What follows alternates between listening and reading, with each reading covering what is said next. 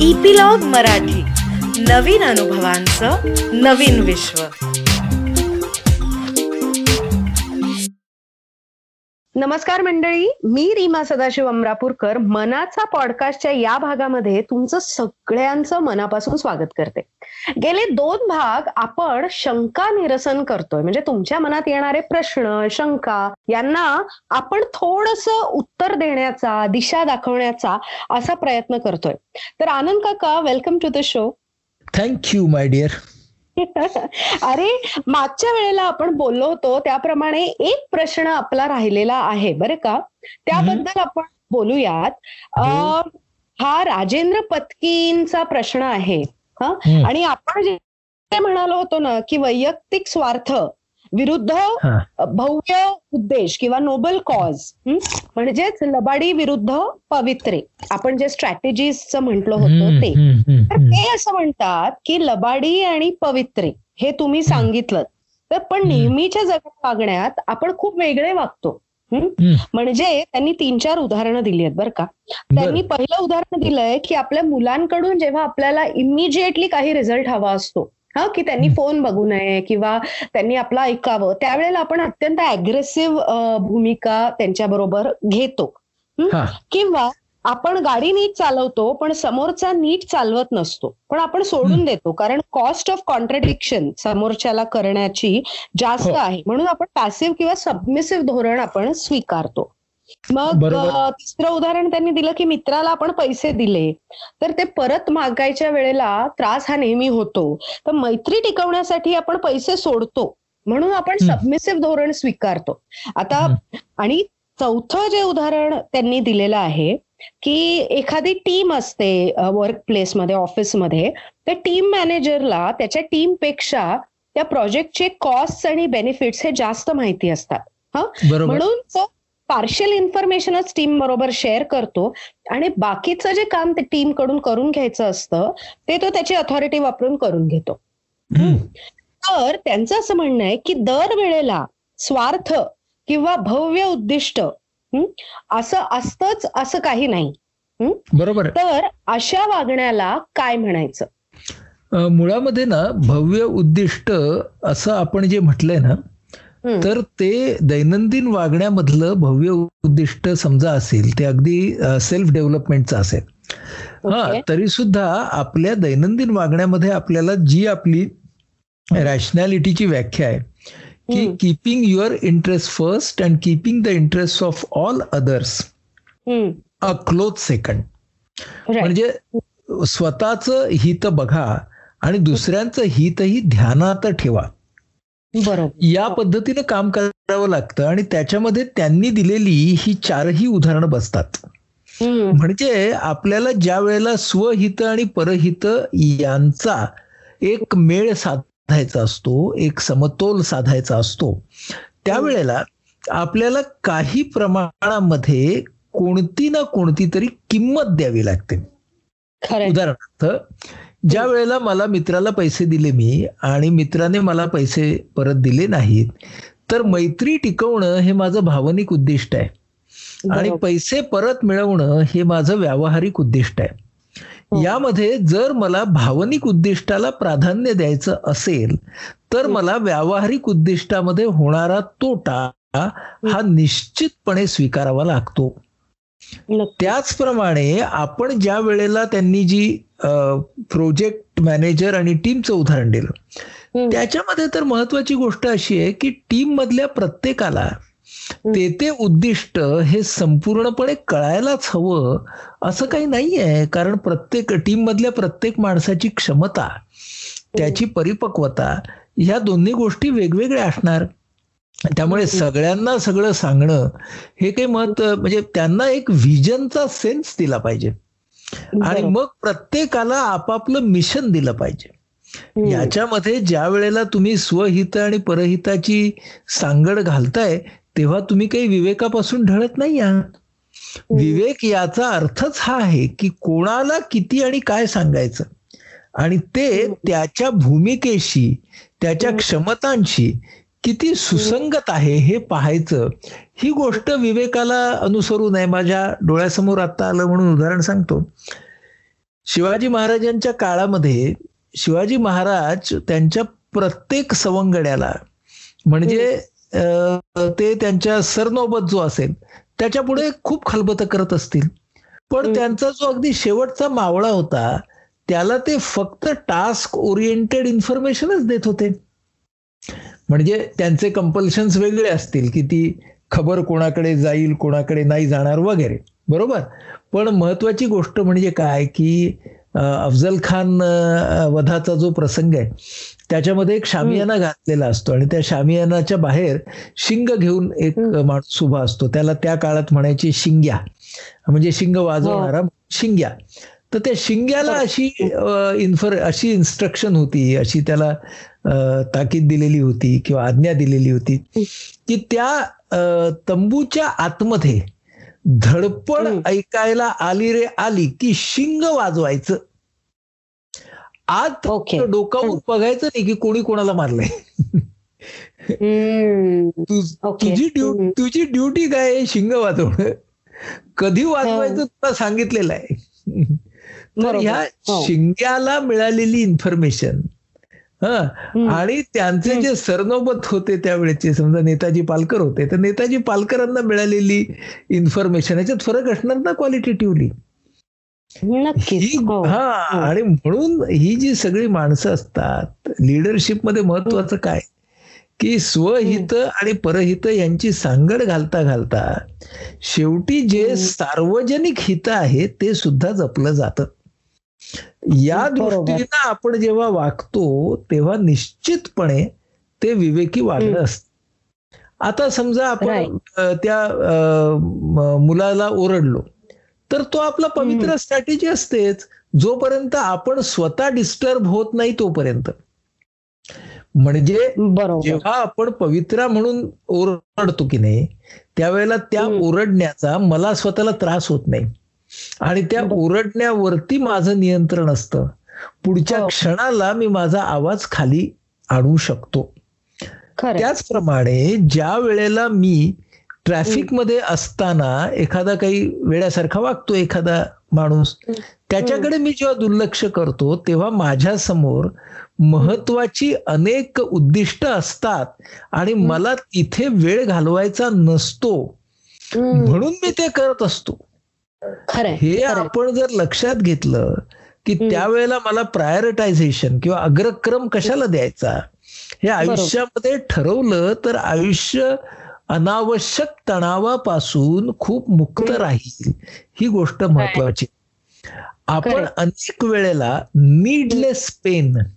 म्हणजे आपण ना जी वेदना तयार करत असतो ही त्या दुःखाची गरज नसते गरज नसलेलं दुःख माणूस तयार करतो हे माझे शब्द नाही आहेत हे बुद्धाचे शब्द आहेत गौतम बुद्धाचे.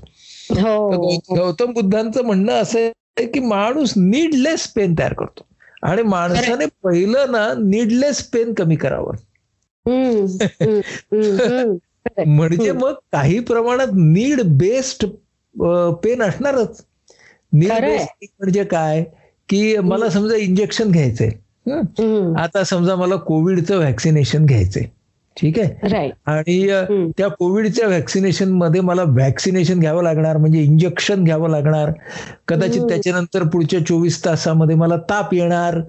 हो ही सगळी गोष्ट खरी आहे पण. कोविडच्या व्हॅक्सिनेशनचा फायदा मला होणार आहे ना त्या बरोबर. फायद्याच्या साठी मला ती वेदना जी आहे ना ती काही. नीडलेस नाहीये खरं लक्षात आलं? पण मी जर असं म्हणत राहतो काय रे बाबा इंजेक्शन त्याच्यापेक्षा घेतलं नसतं तर बरं झालं असतं. आता कधी यायची ती इम्युनिटी येईल तेव्हा येईल. पण किती दुखतंय? So what what am I doing I am creating needless pain म्हणून आपल्याला ज्या दुःखाची वेदनेची गरज आहे ती जी अपरिहार्य आहे ती वेदना आणि. त्या वेदनेमध्ये आम्ही घातलेली फोडणी हा त्याच्यामध्ये आम्ही घातलेला मसाला हा. या. गोष्टी आम्ही जोपर्यंत लक्षात घेत नाही तोपर्यंत हे समीकरण आम्हाला कसं बरं समजायचं? बरोबर आहे. अगदी अगदी बरोबर आहे. आणि तुला माहितीये का मागच्या वेळेला पण आपण हे बोलत होतो तेव्हाही मला एक घटना आठवली आणि आत्ताही आठवली. आपला बाबा आहे ना अनिल अवचट. मी त्याला अनिल काका म्हणते. तर तो आणि माझे बाबा असे मुंबईच्या ट्रॅफिक मधून घरी येत होते परत एक दिवशी. आणि माझे बाबा तर तुला माहितीच आहेत किती हायपर व्हायचे. थोडा ट्रॅफिक जॅम हो. झाला की लगेच लगेच हायपर व्हायचे. आणि. तसेच ते अत्यंत अस्वस्थ झाले. तर अनिल काकांनी त्यांना विचारलं तू का अस्वस्थ झालायस? तर ते म्हणाले बघ ना हा ट्रॅफिक जॅम नाही तर आपण घरी पोहोचलो असतो मस्त बसून गप्पा मारल्या असत्या असं तसं तसं. ते म्हणाले अनिल काकांनी त्याला विचारलं की अरे मग म्हणजे नेमकं काय? की आपण घरी जाऊ खोलीमध्ये एसी लावू शांतपणे बसून गप्पा मारू एवढंच करणार आहोत ना घरी गेल्यावर आपण? ते म्हणाले हो पण बघ ना आता हा ट्रॅफिक जॅम म्हणजे त्यांचं असं ऑसिलेशन सुरू होतं ओके? त्या असं?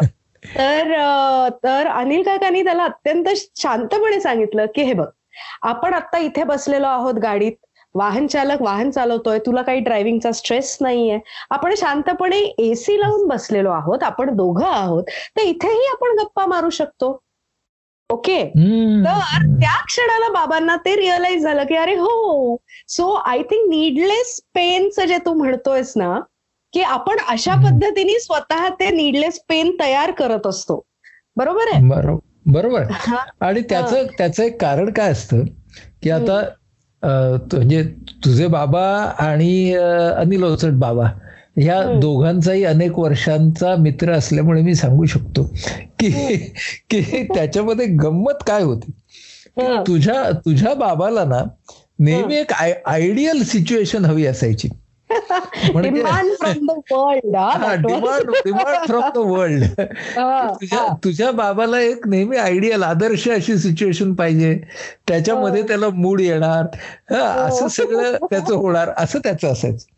वेळच अनिल अवचट बाबा जो आहे तर हो. त्याच्या बाबतीमध्ये कसं आहे की त्याच्यामध्ये बाहेरच्या जगाला किंवा ते जे वातावरण आहे बाहेरचं त्याला हो. तेवढंच स्थान दिलेलं आहे. करेक्ट आणि आणि हो. तो असं म्हणतो की जे आहे त्याच्याबरोबर मी कसा जास्ती चांगला जगू शकतो हे. मी तो हे मी पाहतो आता त्याच्यामध्ये गंमत अशी आहे की दोघांच्या दृष्टिकोनातला फरक की अनिल अवचट बाबा जो आहे तो. भावनिक उद्दिष्टाला जास्त महत्त्व देतो बरोबर हा आणि तुझा बाबा जो आहे तो काय. म्हणतो की जोपर्यंत जगातलं वातावरण नीट होत नाही तोपर्यंत भावनिक उद्दिष्ट साध्यच होणार नाही एक्झॅक्टली पण त्याच्यामुळे वेन जेव्हा माझा बाबा असा विचार करतो त्यावेळेला there is a huge price that he pays right absolutely there is a huge price that people pay with the kind of emotional choices that they make and please understand की आपण ज्या वेळेला प्रॅक्टिकल चॉईस करतो ना जगामध्ये कोणताही त्यावेळेला त्याच्या बरोबर आपण एक इमोशनल चॉईस करत असतो. आपल्याला नेहमी प्रॅक्टिकल चॉईस आणि इमोशनल चॉईस याच्या मधलं जे नातं आहे ना ते. समजून घेणं फार महत्वाचं आहे. की अरे मी जेव्हा एखादा प्रॅक्टिकल चॉईस करत असतो तेव्हा त्याची अकंपनिंग इमोशन काय आहे? बघा मी काय. म्हणतोय.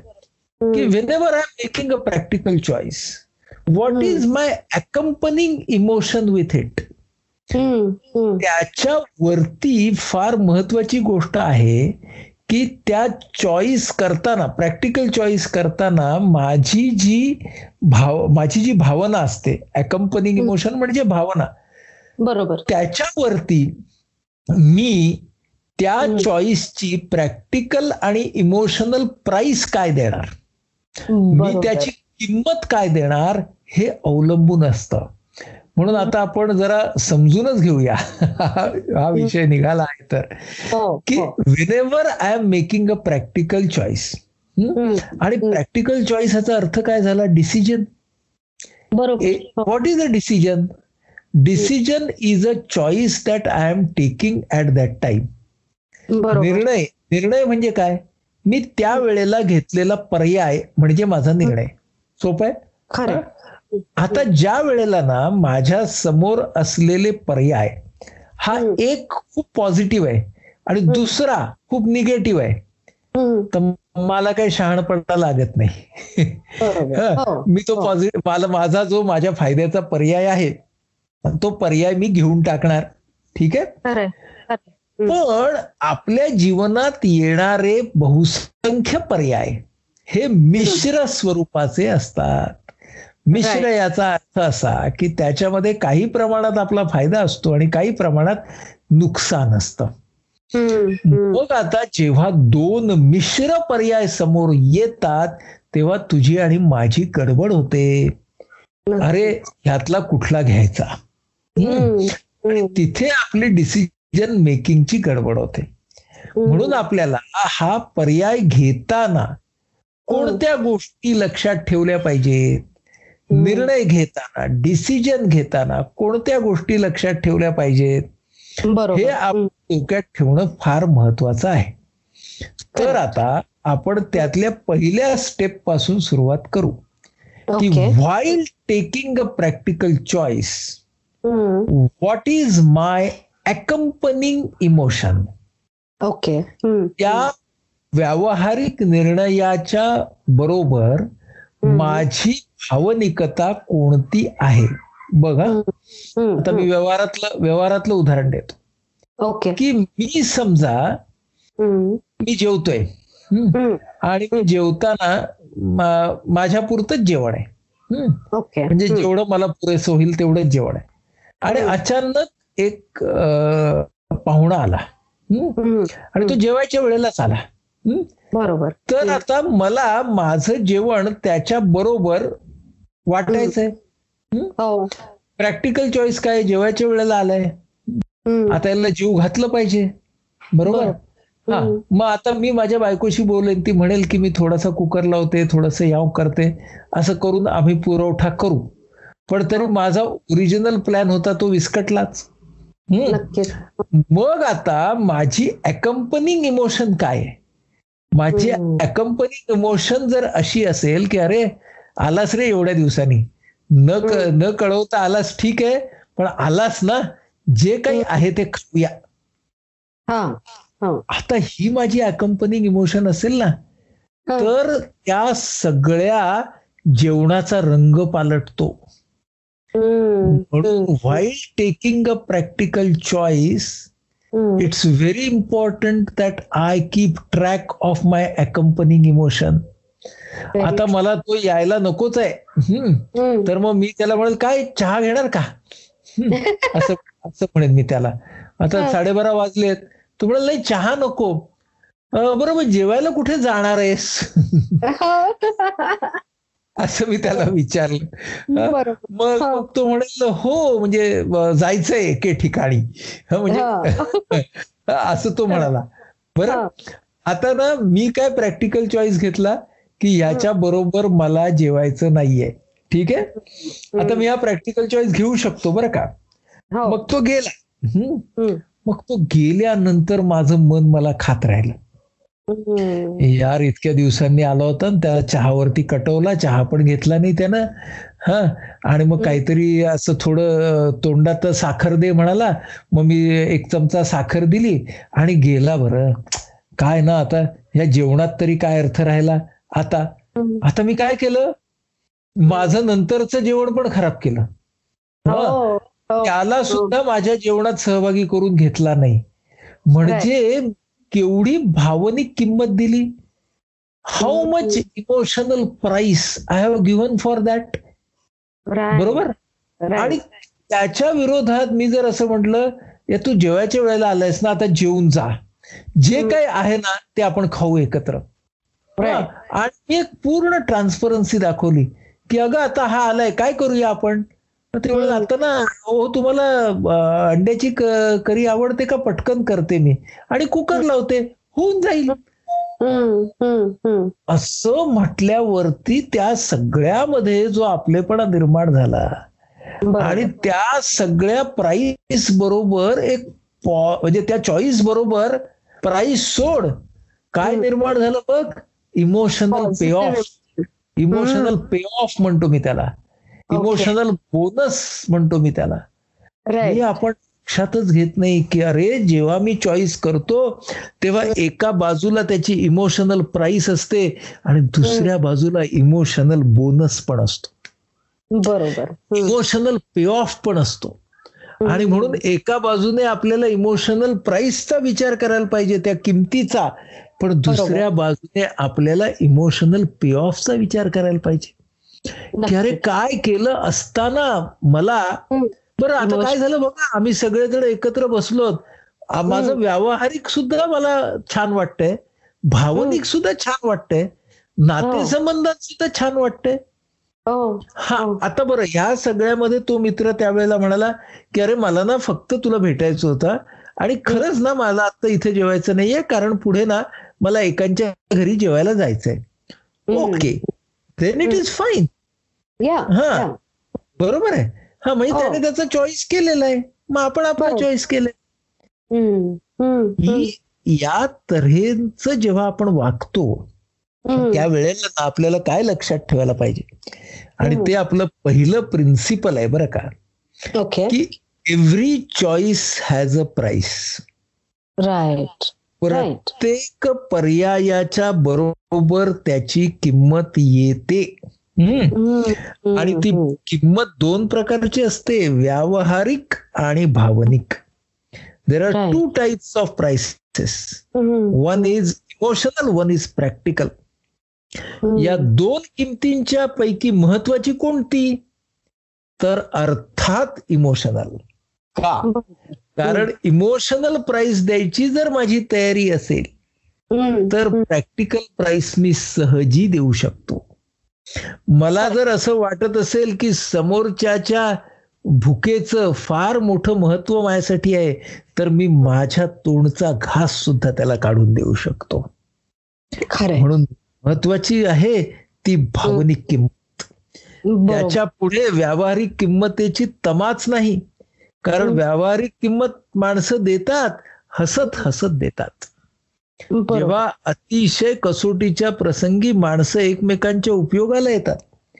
स्वतःचा जीव प्राणात घालून दुसऱ्याचा जीव वापरतात वाचवतात. त्यावेळेला हो. ही सगळी सामान्य माणसं तत्वज्ञान आणि अध्यात्म जगत नसतात का?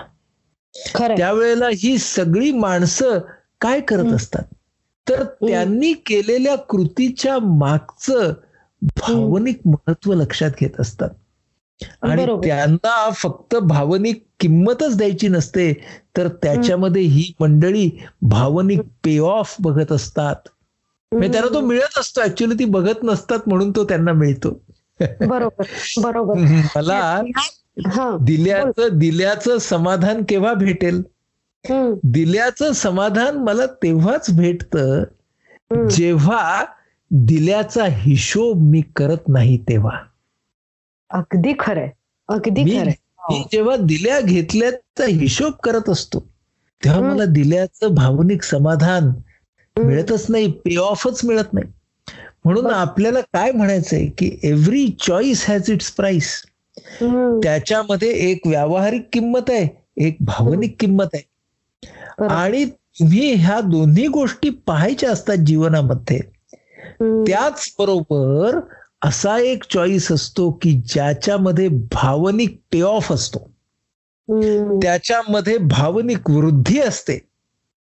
आणि कधी कधी त्या भावनिक वृद्धीच्या बरोबर. व्यावहारिक वृद्धी पण असते.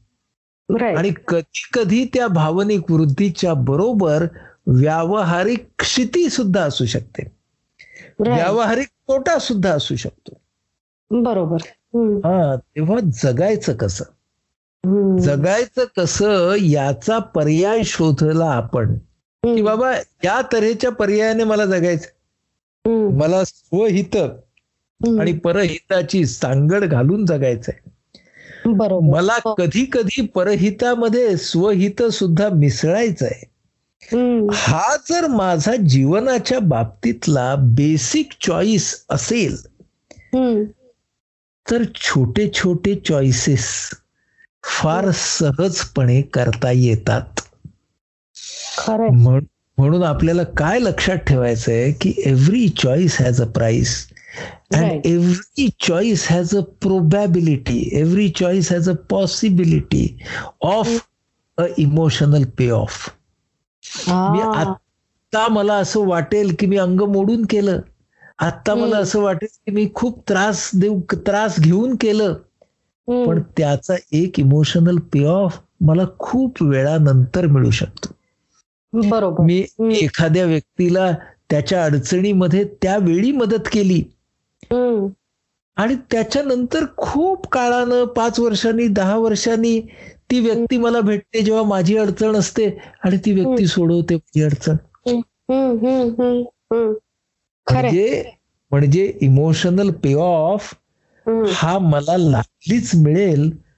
अशी डिमांड मी देता कामा नये खरंय आणि. ही जी महत्वाची गोष्ट आहे ती काय. की how my choice should be moulded by my values ही. गोष्ट फार महत्त्व की मी. जो पर्याय व्यवहारामध्ये स्वीकारणार त्याच्यामागे मानवी मूल्यांचं. किती मोठं स्थान आहे त्याला मानवी. मूल्यांचा किती पाठिंबा आहे हो. ही गोष्ट मी जोपर्यंत लक्षात घेत नाही. तोपर्यंत माझा चॉईस हा व्यवहाराच्या दृष्टीनं कदाचित उत्कृष्ट असेल पण. तो नीतीच्या दृष्टीनं उत्कृष्ट असेलच असं नाही नक्कीच नक्कीच नक्कीच. तर आनंद काका तू जे आता सांगतोयस ना की every choice has a price म्हणजे आपण जे काही निवड आपली करू त्याला प्रत्येकाला एक किंमत असणार आहे. ती भावनिक असेल किंवा ती व्यावहारिक असेल? पण त्याच्यामध्ये जर आपल्याला बोनस मिळवता आला इमोशनल. बोनस मिळवता आला दॅट वुड बी फॅन्टॅस्टिक आणि मला तर असं बऱ्याचदा वाटतं की हे फक्त इतरांबरोबरचा जो आपला व्यवहार किंवा इतरांच्या बाबतीतले आपण जे निर्णय घेतो आपल्या वागण्यातले त्याच्यातच नसतं तर आपण स्वतःच्या बाबतीत सुद्धा जे निर्णय घेतो त्याच्यातही हे इक्वली पॉसिबल असतं हा तर. आणि त्याच्या पुढचं जे तू म्हणालास की how my choice should be moulded by my values म्हणजे नीतिमत्तेच्या कोंदणामध्ये माझा चॉईस मी कसा बसवू शकतो राईट. तो. जे गांधीजींच्या बाबतीत म्हटलं जातं की त्यांचं एक फार महत्वाचं तत्व होतं साधन शुचिता. तर आय थिंक त्याच मुद्द्याकडे तू कुठेतरी ते पॉइंट करतोयस पण मला असं वाटतं की तो मुद्दा इतका शॉर्ट आणि ब्रीफमध्ये आपण घ्यायला नको कारण आता आपली वेळ संपत आलेली आहे आणि पुढच्या भागामध्ये आपण त्याच्याबद्दल बोलूया तर आता ह्या भागामध्ये आपल्याला कळलेलं आहे की डिसिजन मेकिंग जेव्हा आपण करतो की तो कोणताही छोटा डिसिजन असेल अगदी गाडीत बसून ट्रॅफिक जॅममध्ये असतो अस्वस्थ होण्याचा असो किंवा आपल्या मुलांवर चिडचिड करण्याचा असो किंवा आपल्या टीम बरोबरचा व्यवहार असो या सगळ्यामध्ये आपल्याला काय आपण चूज करतोय हे आपल्या हातात असतं. आणि. त्याची आपण प्राइस देत असतो. मग ती इमोशनल असेल किंवा ती प्रॅक्टिकल असेल. तर choices we make is entirely up to us आणि त्याची आपण काय प्राइस द्यायची आणि काय नाही द्यायची हे सुद्धा आपल्यावरच अवलंबून so taking it ahead Anand काका अ, जाता जाता काय सांगशील बिफोर साधन शुचिता? बिफोर साधारण शुचिता मी असं सांगेन की साधारण शुचिता हा फारच मोठा शब्द आहे. आपण पुढच्या वेळेला तो नीटपणे समजावून घेऊ. हो. त्याच्यामध्ये एक गोष्ट आहे की लोक ज्या वेळेला कोणती साधनं वापरावीत साधनानाम एकता की साधनानाम अनेकता? असा एक प्रश्न नैतिक प्रश्न आहे तो आणि मानसिक प्रश्न पण आहे तो. तर साधनं कशी वापरावीत? आणि. साधनं वापरताना नेमकी शुचिता याचा अर्थ पावित्र्य. पावित्र्य कसं ठेवावं? ते आपण निश्चितपणे समजून घेऊया. आपल्या पुढच्या भागामध्ये ऐकत राहा. आमचा प्रत्येक एपिसोड आणि पाठी जाऊन नंबर एक पासून ऐकत राहा. येस ऑन दिस नोट सगळ्यांनी आग्रही राहण्याचा प्रयत्न करा आणि हो आपले चॉईसेस आपण कसे करतो याचा सुद्धा विचार आता हळूहळू सुरू करा.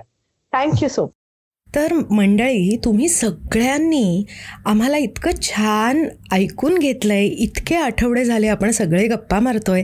आय एम शुअर की तुम्हाला सगळ्यांना हा कार्यक्रम खूप मनापासून आवडतो आहे कारण तुमच्या कमेंट्स त्या पद्धतीने आमच्यापर्यंत पोचत आहेत तर एक छोटीशी रिक्वेस्ट होती ती अशी की ह्या शोच्या लिंक्स तुम्हाला जेवढं शक्य आहे तेवढं तुम्ही शेअर करा.